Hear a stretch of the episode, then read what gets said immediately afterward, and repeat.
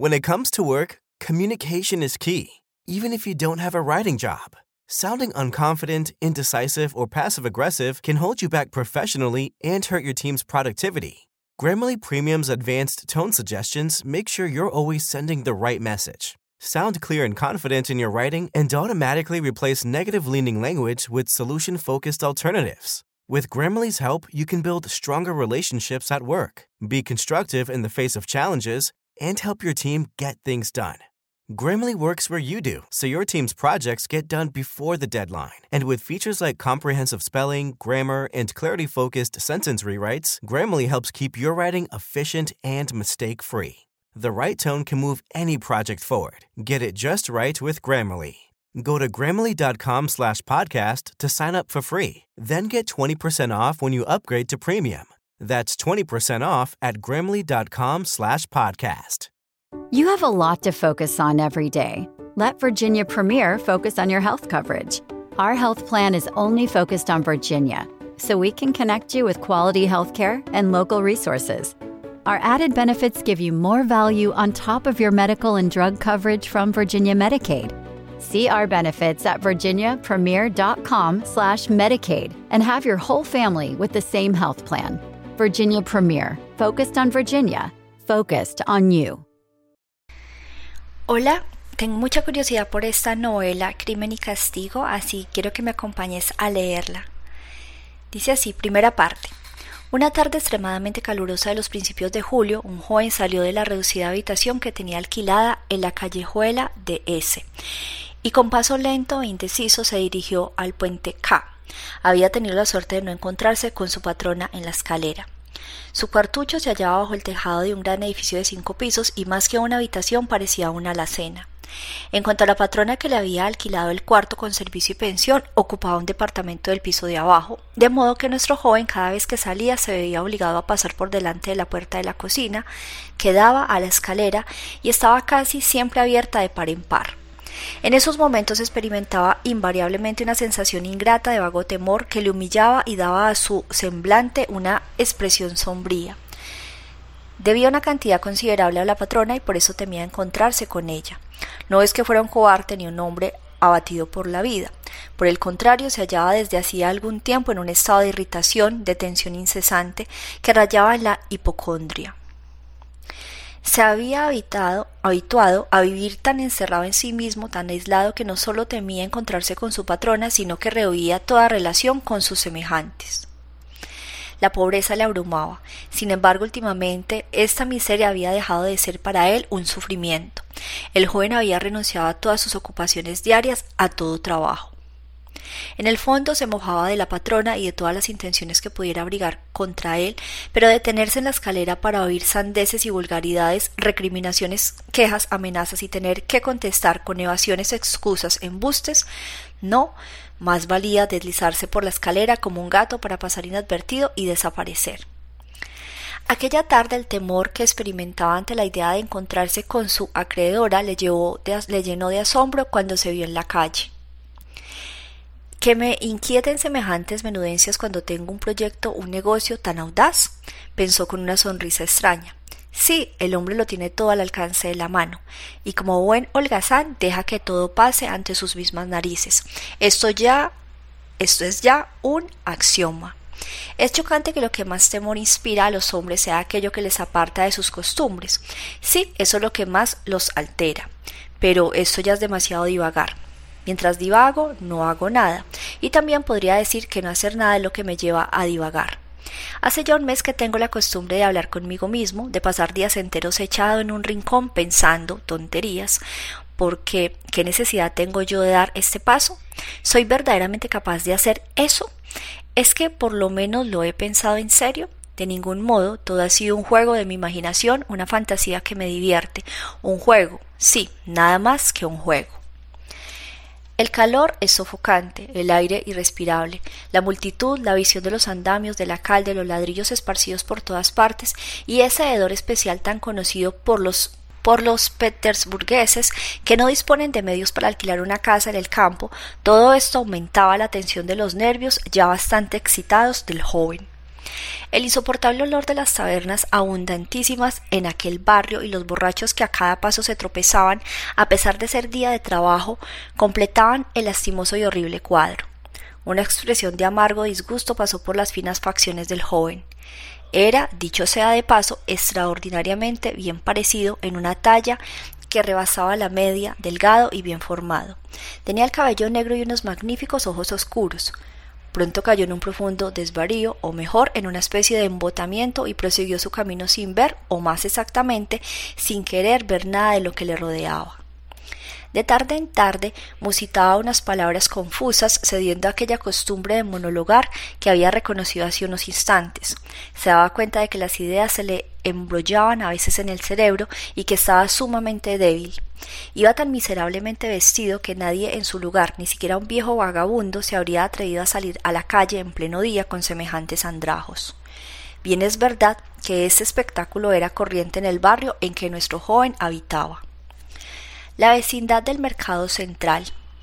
La multitud de obreros y artesanos amontonados en aquellos callejones y callejuelas del centro de Petersburgo ponía en el cuadro tintes tan singulares que ni la figura más chocante podía llamar a nadie la atención.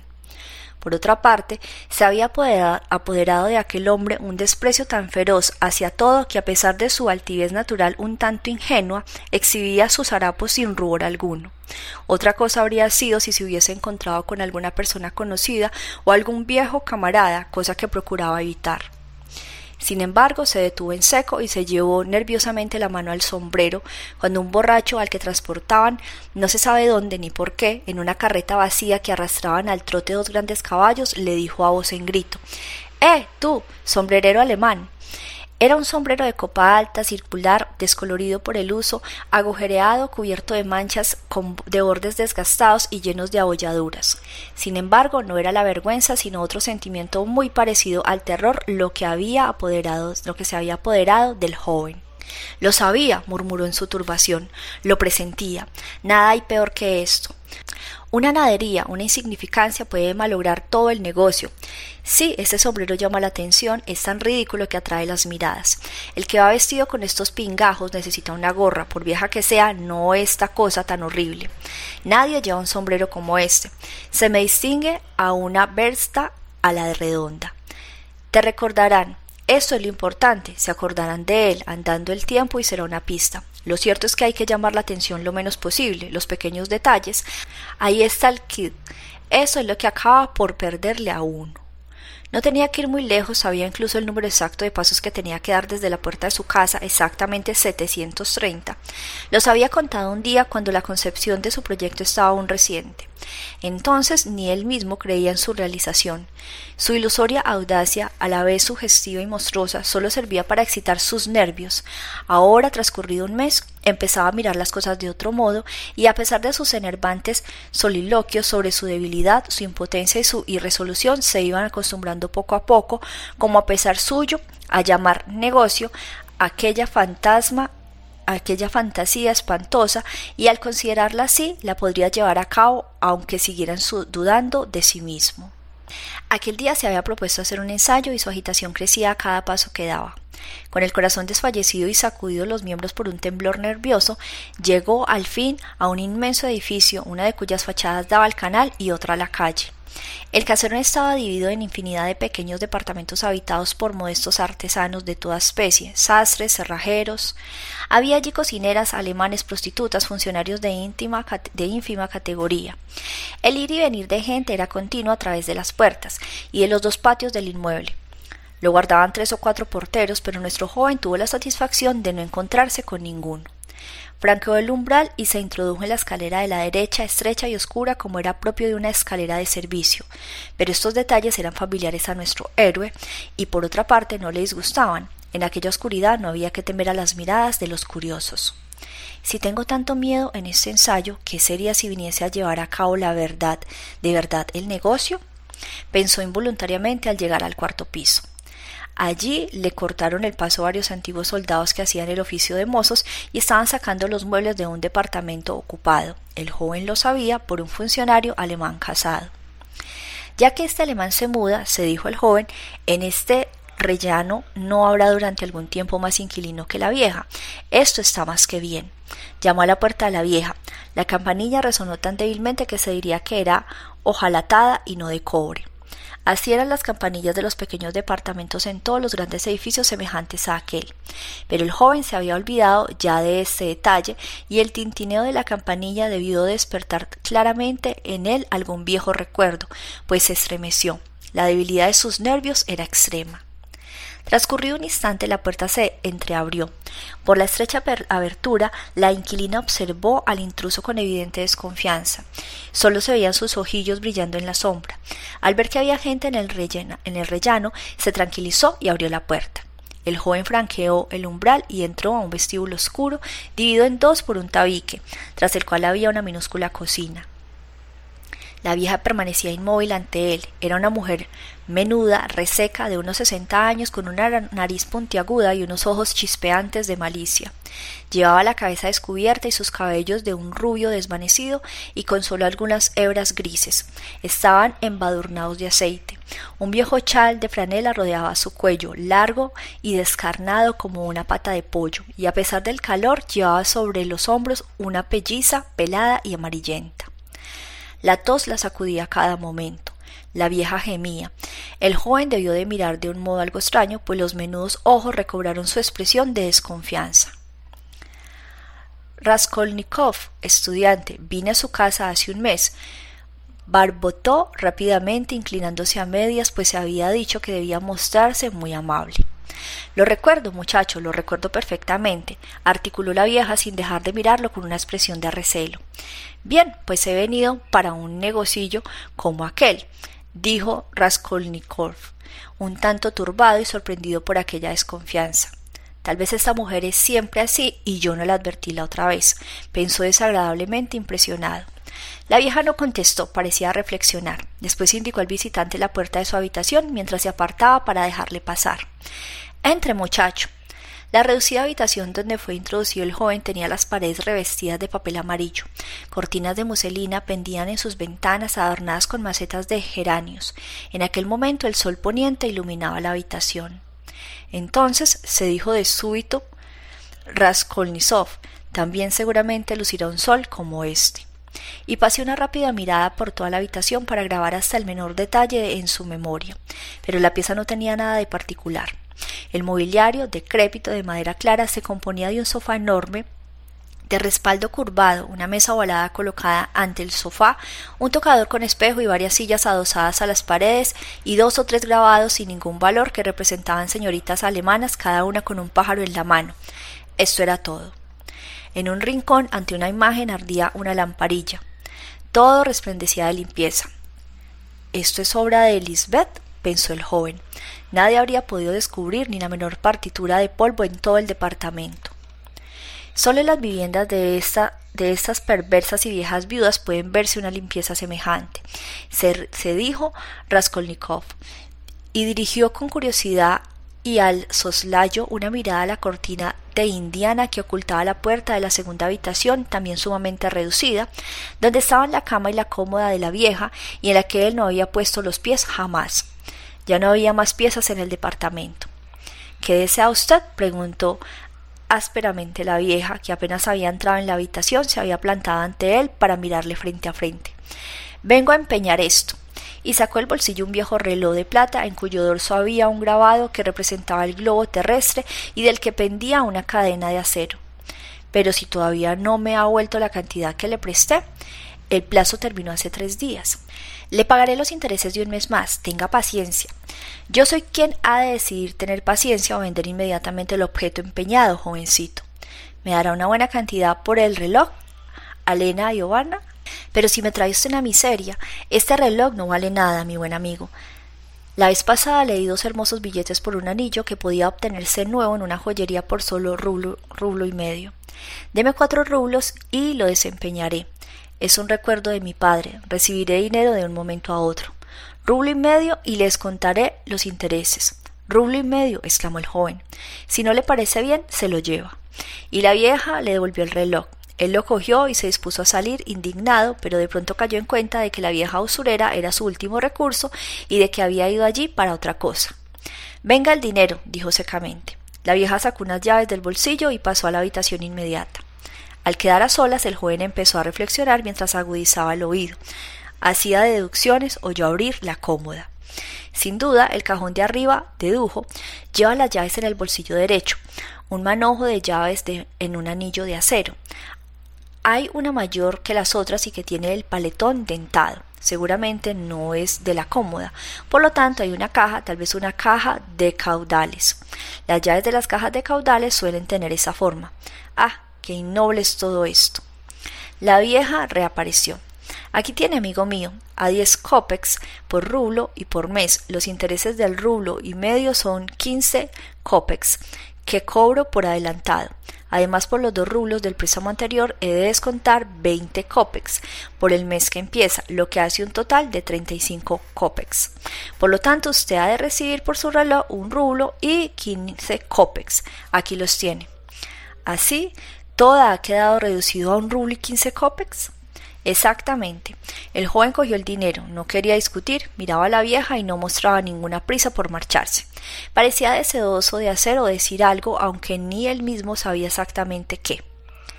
Es posible, Alena Giovanna, que le traiga muy pronto otro objeto de plata, una bonita pitillera que le presté a un amigo, en cuanto me la devuelva. Se detuvo turbado. Ya hablaremos cuando traiga, amigo mío. Entonces adiós. ¿Está usted siempre sola aquí? ¿No está nunca su hermana con usted? preguntó en el tono más indiferente que le fue posible mientras pasaba al vestíbulo. ¿A usted qué le importa? Adiós, Alena Ivanovna. Raskolnikov salió al rellano, preso de una turbación creciente. Al bajar la escalera se detuvo varias veces dominado por repentinas emociones.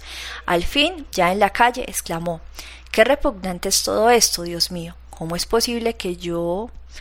No, todo ha sido una necedad, un absurdo, afirmó resueltamente.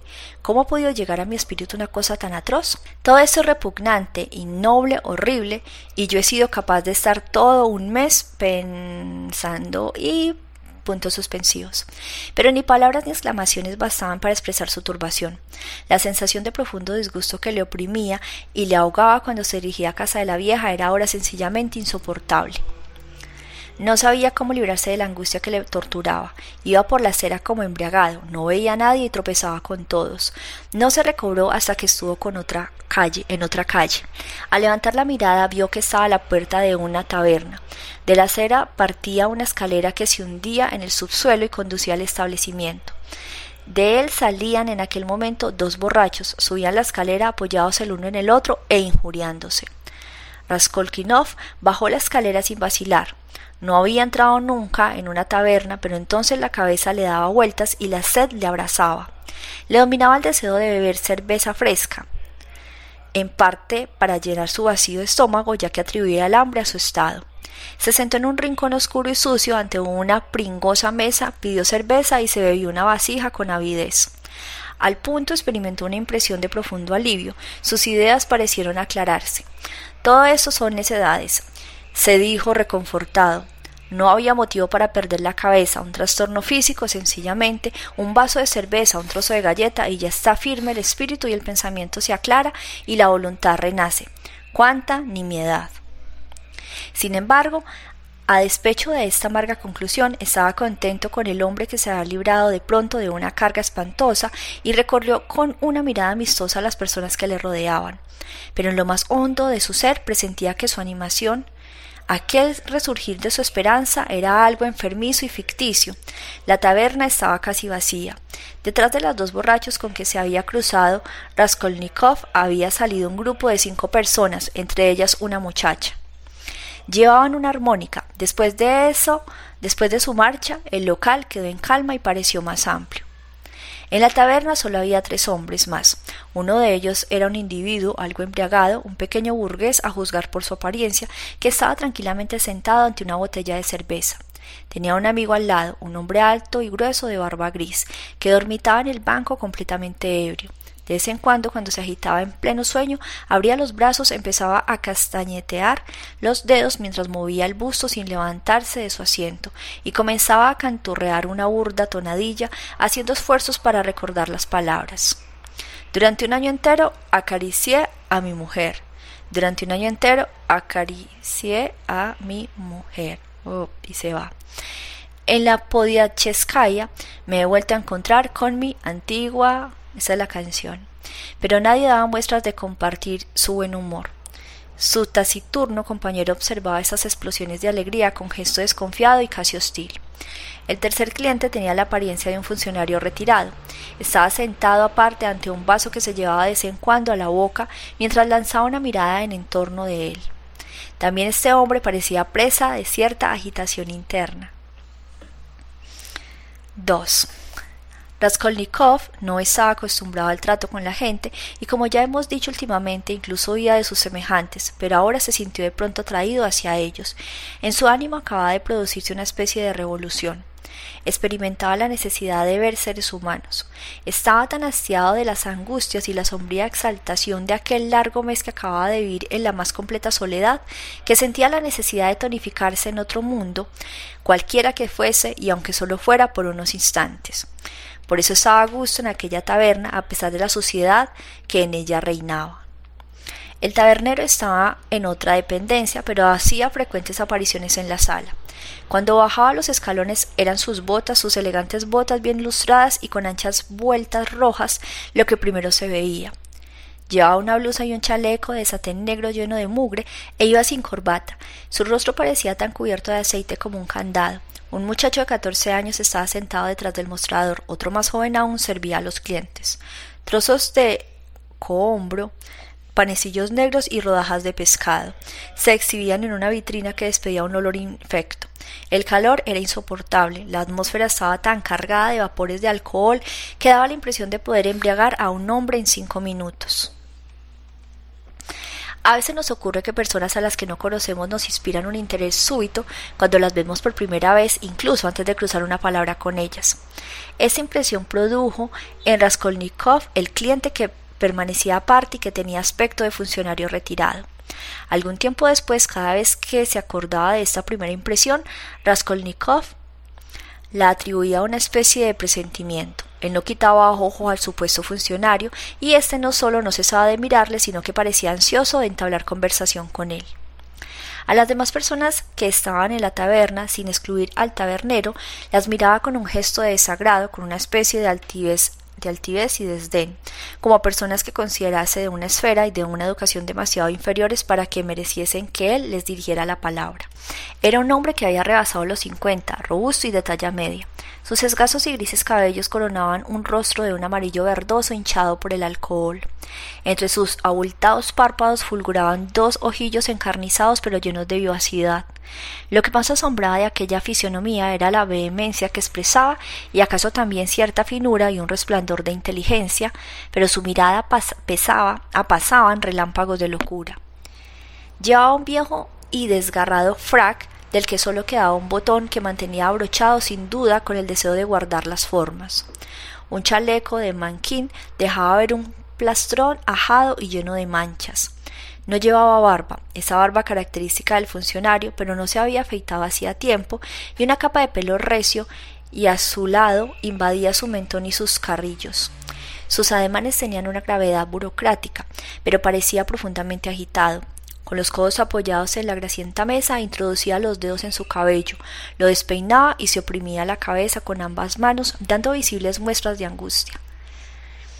Al fin miró a Raskolnikov directamente y dijo en voz alta y firme Señor, ¿puedo permitirme dirigirme a usted para conversar en buena forma?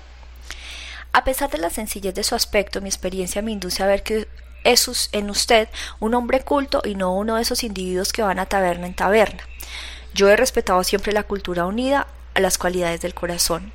Soy consejero titular, Marmeladov, consejero titular. ¿Puedo preguntarle si también usted pertenece a la Administración del Estado?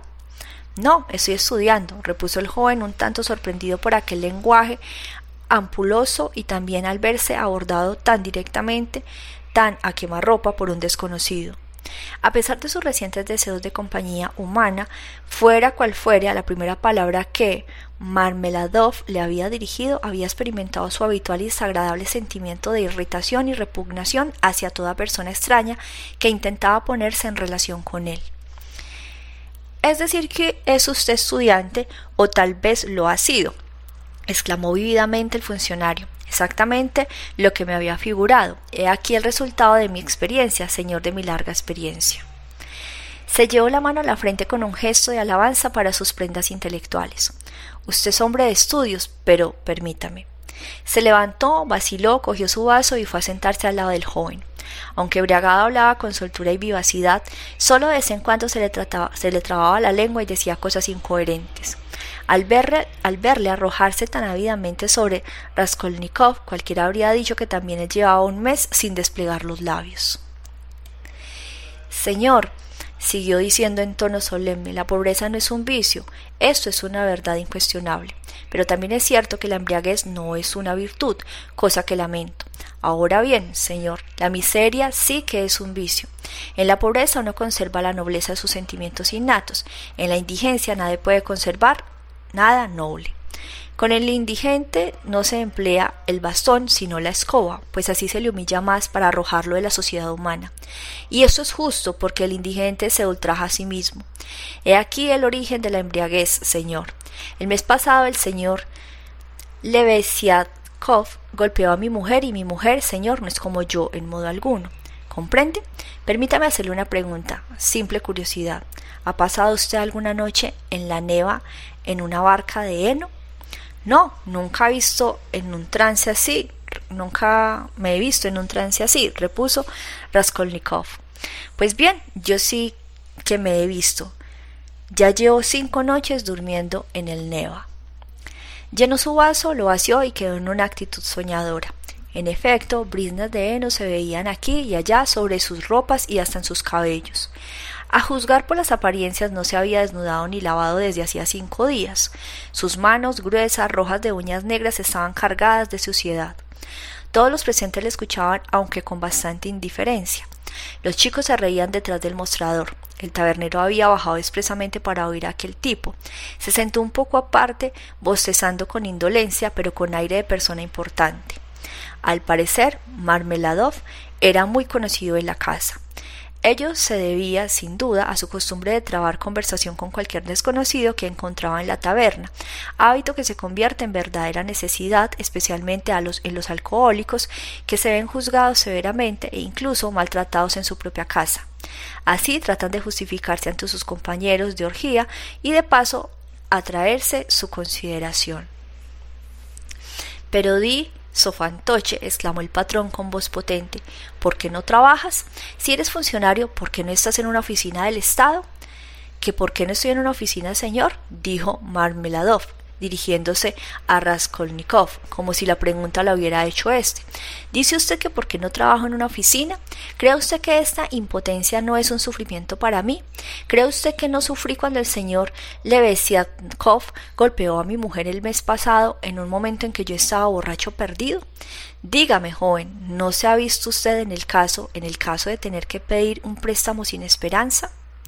Sí, pero ¿qué quiere usted decir con eso de sin esperanza?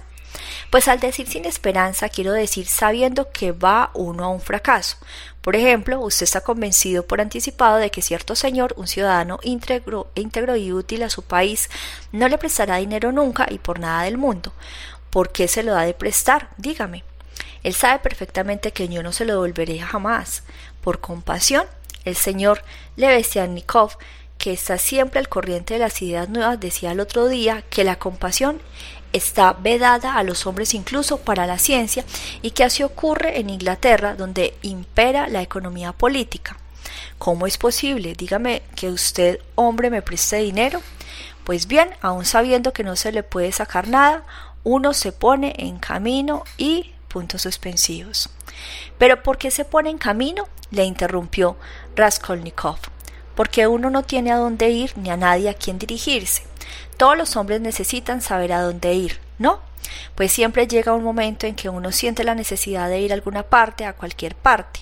Por eso, cuando mi hija única fue por primera vez a la policía para inscribirse, yo la acompañé, porque mi hija está registrada, añadió entre paréntesis mirando al joven con expresión un tanto inquieta. Eso no me importa, señor, se apresuró a decir cuando los dos muchachos se echaron a reír detrás del mostrador e incluso el tabernero no pudo menos de sonreír. Eso no me importa. Los gestos de desaprobación no pueden turbarme, pues esto lo sabe todo el mundo y no hay misterio que no acabe por descubrirse. Y yo miro estas cosas no con desprecio sino con resignación. Sea, sea pues, ese homo. Óigame, joven, ¿podría usted no hay que buscar otra expresión más fuerte, más significativa. ¿Se atrevería usted a afirmar mirándome a los ojos que no soy un puerco? El joven no contestó. Bien, dijo el orador, y espero con aire, y esperó con aire sosegado y digno el fin de las risas que acababan de estallar nuevamente. Bien, yo soy un puerco y ella una dama. Yo parezco una bestia Catalina y Joana, mi esposa, es una persona bien educada, hija de un oficial superior.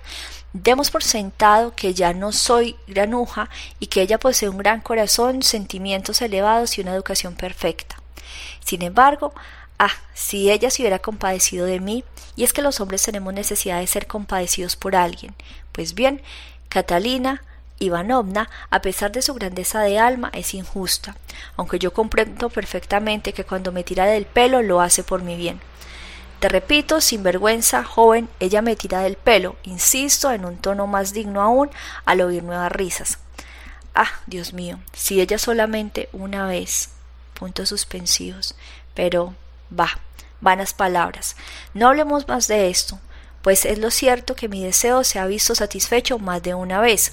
Sí, más de una vez me han compadecido, pero mi carácter soy un bruto rematado. De acuerdo, observó el tabernero bostezando. Malmeladov dio un fuerte puñetazo en la mesa. Sí, un bruto. Sepa usted, señor, que me he debido que me he bebido hasta sus medias. No los zapatos, entiéndame, pues en medio de todo esto sería una cosa en cierto modo natural. No los zapatos, sino las medias.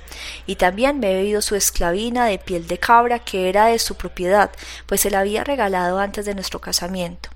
Entonces vivíamos en un helado cuchitril. Es invierno, ella se enfría, empieza a toser y a escupir sangre.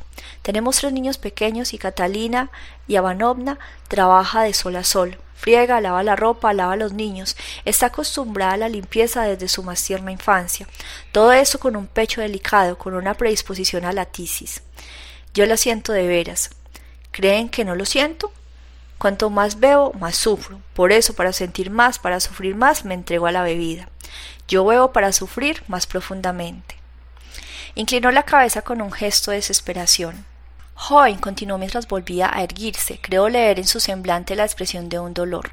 Apenas le he visto entrar, he tenido esta impresión. Por eso le dirigió la palabra. Si le cuento la historia de mi vida, no es para divertir a esos ociosos que además ya lo conocen, sino porque deseo que me escuche un hombre instruido. Sepa usted, pues, que mi esposa se educó en un pensionado aristocrático provincial y que el día en que salió bailó la danza del chal ante el gobernador de la provincia y otras altas personalidades. Fue premiada con una medalla de oro y un diploma. La medalla se vendió hace tiempo. En cuanto al diploma, mi esposa lo tiene guardado en su baúl. Últimamente se le enseñaba a nuestra patrona, aunque estaba a matar con esta mujer. Lo hacía porque experimentaba la necesidad de vanagloriarse ante alguien de sus éxitos pasados y de evocar sus tiempos felices. Yo no se lo censuro, pues lo único que tiene son estos recuerdos, todos los demás se ha desvanecido. Sí, es una dama enérgica, orgullosa, intratable. Se friega ya misma al suelo y come pan negro, pero no toleraría de nadie la menor falta de respeto. Aquí tiene usted explicado por qué no consintió las groserías de Levesiaknikov y cuando éste para vengarse le pegó, ella tuvo que guardar cama, no a causa de los golpes recibidos, sino por razones de orden sentimental. Cuando me casé con ella, era viuda y tenía tres hijos de corta edad. Su primer matrimonio había sido de amor. El marido era un oficial de infantería con el que huyó de la casa paterna. Catalina adoraba a su marido, pero él se entregó al juego, tuvo asuntos con la justicia y murió. En los últimos tiempos él le pegaba. Ella no se lo perdonó, lo sé positivamente, sin embargo, incluso ahora llora cuando lo recuerda y establece entre él y yo comparaciones nada halagadoras para mi amor propio, pero yo la dejo porque así ella se imagina al menos que ha sido algún día feliz. Después de la muerte de su marido quedó sola con sus tres hijitos en una región lejana y salvaje donde yo me encontraba entonces. Vivía en una miseria tan espantosa que yo que he visto los cuadros más tristes no me siento capaz de describirla. Todos sus parientes la habían abandonado. Era orgullosa, demasiado orgullosa. Fue entonces, señor, entonces, como yo le he dicho, cuando yo viudo también y con una hija de catorce años le ofrecí mi mano, pues no podía verla sufrir de aquel modo. El hecho de que siendo una mujer instruida y de una familia excelente aceptara casarse conmigo le permitiría comprender a qué extremo llegaba su miseria. Aceptó llorando, sollozando, retorciéndose las manos, pero aceptó, y es que no tenía dónde ir. ¿Se da usted cuenta, señor? ¿Se da usted cuenta exacta de lo que significa no tener dónde ir? No, usted no lo puede comprender todavía. Durante un año entero cumplí con mi deber honestamente, santamente, sin probar eso, y señalaba con el dedo la media botella que tenía delante, pues yo soy un hombre de sentimientos, pero no conseguía traérmela. Entretanto quedé cesante, no por culpa mía, sino a causa de ciertos cambios burocráticos. Entonces me entregué a la bebida. Ya hace año y medio que, tras mil sinsabores y peregrinaciones continuas, nos instalamos en esta capital magnífica, embellecida por incontables monumentos. Aquí encontré un templo, pero pronto lo perdí. ¿Comprende, señor? Esta vez fui yo el culpable, ya me dominaba el vicio de la bebida. Ahora vivimos en un rincón que nos tiene alquilado Amalia Ivanovna Livepechsel. Pero, ¿cómo vivimos, cómo pagamos el alquiler? Eso lo ignoro. En la casa hay otros muchos inquilinos, aquello es un verdadero infierno. Entre tanto, la hija que tuve de mi primera mujer ha crecido. En cuanto a lo que su madrastra le ha hecho sufrir, prefiero pasarlo por alto, pues Catalina Ivanovna, a pesar de sus sentimientos magnánimos, es una mujer irascible e incapaz de contener sus impulsos. Sí, así es, pero ¿a qué mencionar estas cosas? Ya comprenderá usted que Sonia no ha recibido una educación esmerada. Hace muchos años intenté enseñarle geografía e historia universal, pero como yo no estaba muy fuerte en esas materias y además no teníamos buenos libros, pues los libros que hubiéramos podido tener, pues bueno, ya no los teníamos. Se acabaron las lecciones. Nos quedamos en Ciro, rey de los persas. Después leyó algunas novelas y últimamente Levesiagnikov le prestó la fisiología de Lewis. ¿Conoció usted esta obra, verdad? A ella le pareció muy interesante e incluso nos leyó algunos pasajes en voz alta. A esto se le reduce su cultura intelectual. Ahora, señor, me dirijo a usted por mi propia iniciativa para hacerle una pregunta de orden privado. ¿Una muchacha pobre pero honesta puede ganarse bien la vida con un trabajo honesto? No ganará ni quince copex al día, señor mío, y eso trabajando hasta la extenuación si es honesta y no posee ningún talento. Hay más, el consejero de Estado Klopstock Iván Ivanovich. ¿Ha oído hablar de él? No solo no ha pagado a Sonia media docena de camisas de Holanda que le encargó, sino la despidió ferozmente con el pretexto de que le había tomado mal las medidas y el cuello le quedaba torcido. Y los niños hambrientos. Catalina Ivanovna va y viene por la habitación retorciéndose las manos, las mejillas ceñidas de, de manchas rojas, como es propio de la enfermedad que padece, exclama. En esta casa comes, bebes, está bien abrigado y lo único que haces es holgazanear. Y yo le pregunto, ¿qué podía beber ni comer cuando incluso los niños llevan más de tres días sin probar bocado? En aquel momento yo estaba acostado y no me importaba decirlo borracho. Y no me importa decirlo borracho. Pude oír una de las respuestas que mi hija, tímida, voz dulce, rubia, delgada, pálida, carita, daba a su madrastra. Yo no puedo hacer eso, Catalina Ivanovna. Ha de saber que daría Franzevna, una mala mujer a la que la policía conoce perfectamente, había venido tres veces a hacerle proposiciones por medio de la dueña de la casa. Yo no puedo hacer eso, repitió remedándola Catalina Ivanovna. Vaya un tesoro para que lo guardes con tanto cuidado. Pero no la acuse, señor. No se daba cuenta del alcance de sus palabras. Estaba trastornada, enferma. Oía los gritos de los niños hambrientos y además su deseo era mortificar a Sonia, no inducirla. Catalina, Catalina Ivanovna es así. Cuando oye llorar a los niños, aunque sea de hambre, se irrita y les pega. Bueno, dejaré hasta aquí esta primera parte del libro.